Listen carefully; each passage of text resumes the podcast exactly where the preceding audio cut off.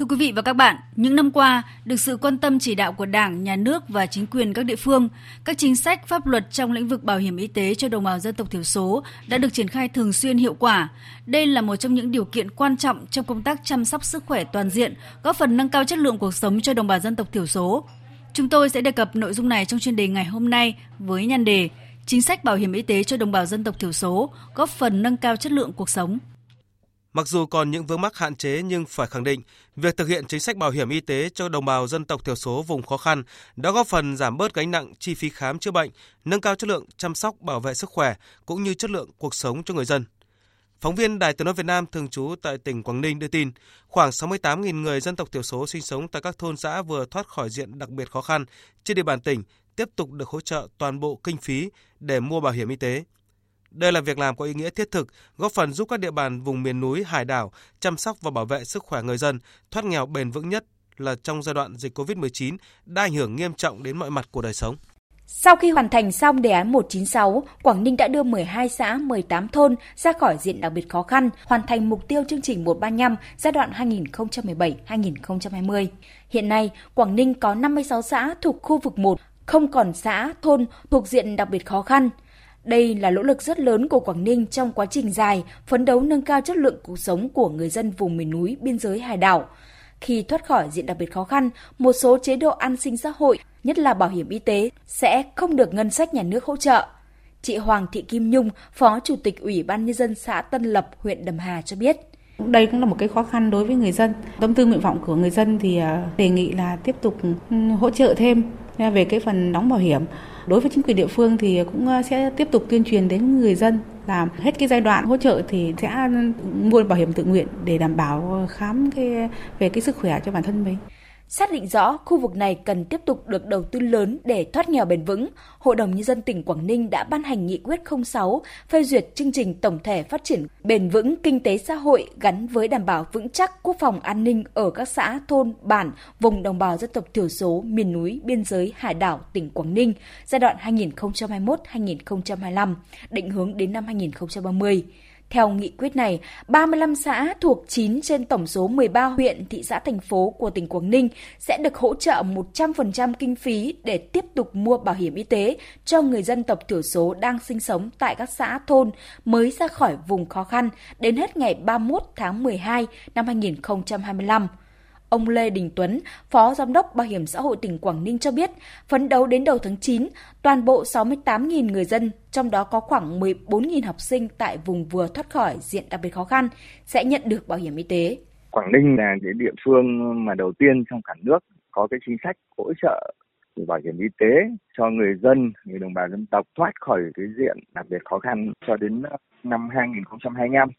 Đây là một cái chính sách rất là ưu việt để thể hiện cái quan điểm lãnh đạo chỉ đạo của Đảng bộ chính quyền tỉnh Quảng Ninh là phát triển kinh tế thì gắn liền với đảm bảo an sinh xã hội. Bảo hiểm xã hội tỉnh Quảng Ninh ấy, thực hiện phối hợp ngành lao động thương minh xã hội, ngành y tế, ngành tài chính để hướng dẫn việc thực hiện cái chính sách bảo hiểm y tế cho bà con.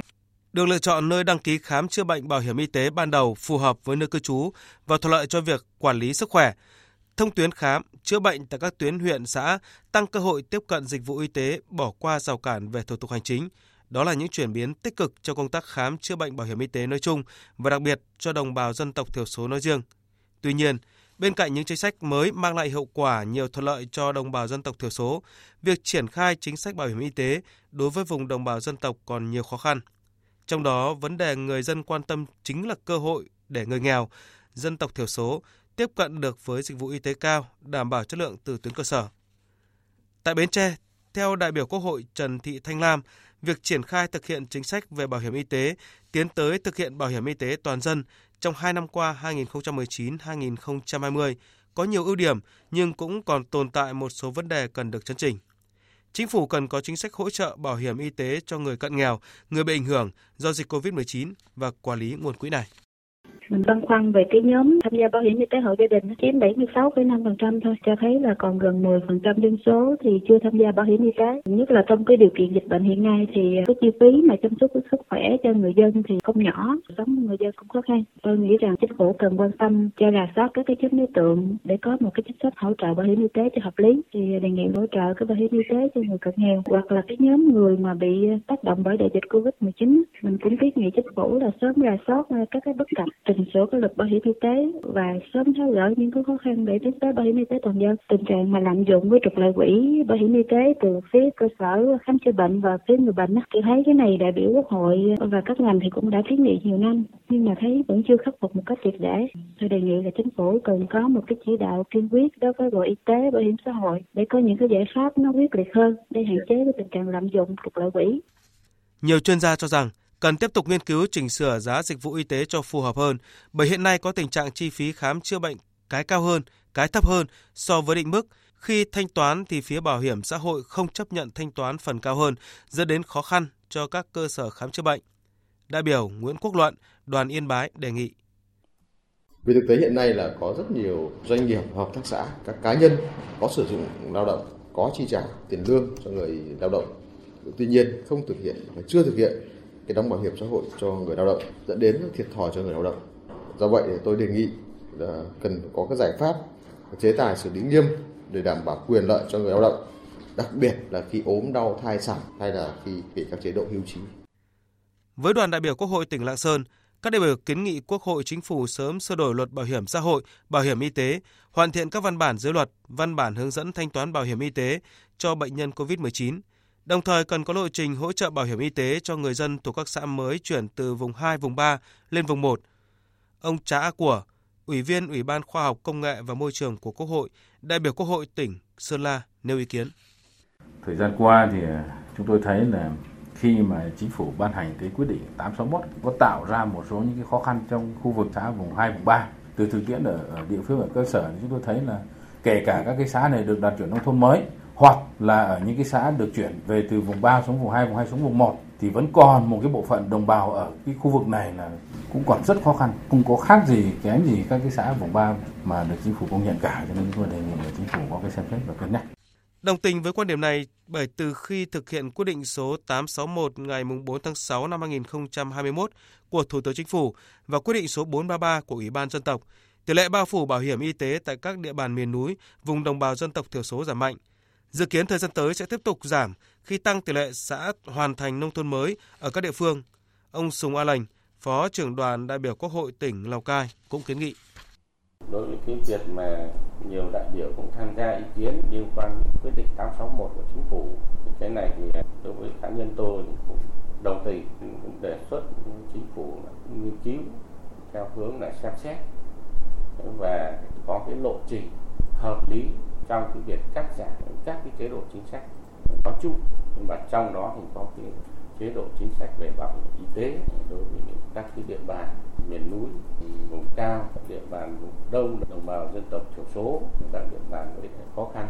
điều kiện kinh tế xã hội. Và như vậy thì à, từng bước nâng cao cái đời sống của nhân dân, đồng thời thì từng bước cắt giảm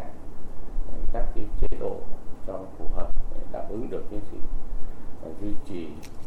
cái thu nhập cũng như là cái nâng cao cái đời sống của nhân dân.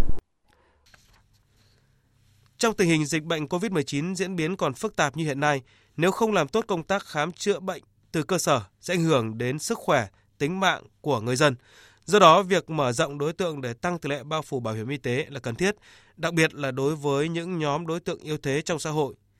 từ ngày 1 tháng 7 vừa qua, theo Nghị định 20 của Chính phủ, sẽ có thêm một số đối tượng vùng đồng bào dân tộc thiểu số và miền núi được cấp thẻ bảo hiểm y tế miễn phí. Theo đó, nhóm đối tượng hưởng trợ cấp xã hội thuộc vùng đồng bào dân tộc thiểu số và miền núi được cấp bảo hiểm y tế miễn phí theo Nghị định 20 có lực từ ngày 1 tháng 7 vừa qua được bổ sung mới gồm Người cao tuổi từ đủ 75 đến 80 tuổi thuộc hộ nghèo, cận nghèo, không thuộc trường hợp không có người có nghĩa vụ và quyền lợi phụng dưỡng hoặc có nhưng người này đang hưởng trợ cấp xã hội hàng tháng, đang sống tại địa bàn các xã thôn ở vùng đồng bào dân tộc thiểu số và miền núi đặc biệt khó khăn. là trẻ em dưới 3 tuổi thuộc diện hộ nghèo, hộ cận nghèo đang sống tại các xã thôn vùng đồng bào dân tộc thiểu số và miền núi đặc biệt khó khăn nhưng không thuộc các trường hợp trẻ em dưới 16 tuổi không có nguồn nuôi dưỡng do bị bỏ rơi mà chưa có người nhận làm con nuôi, mồ côi cả cha và mẹ hoặc cả cha mẹ đều bị tuyên bố mất tích. Trẻ em nhiễm HIVS thuộc hộ nghèo, người khuyết tật nặng, người khuyết tật đặc biệt nặng.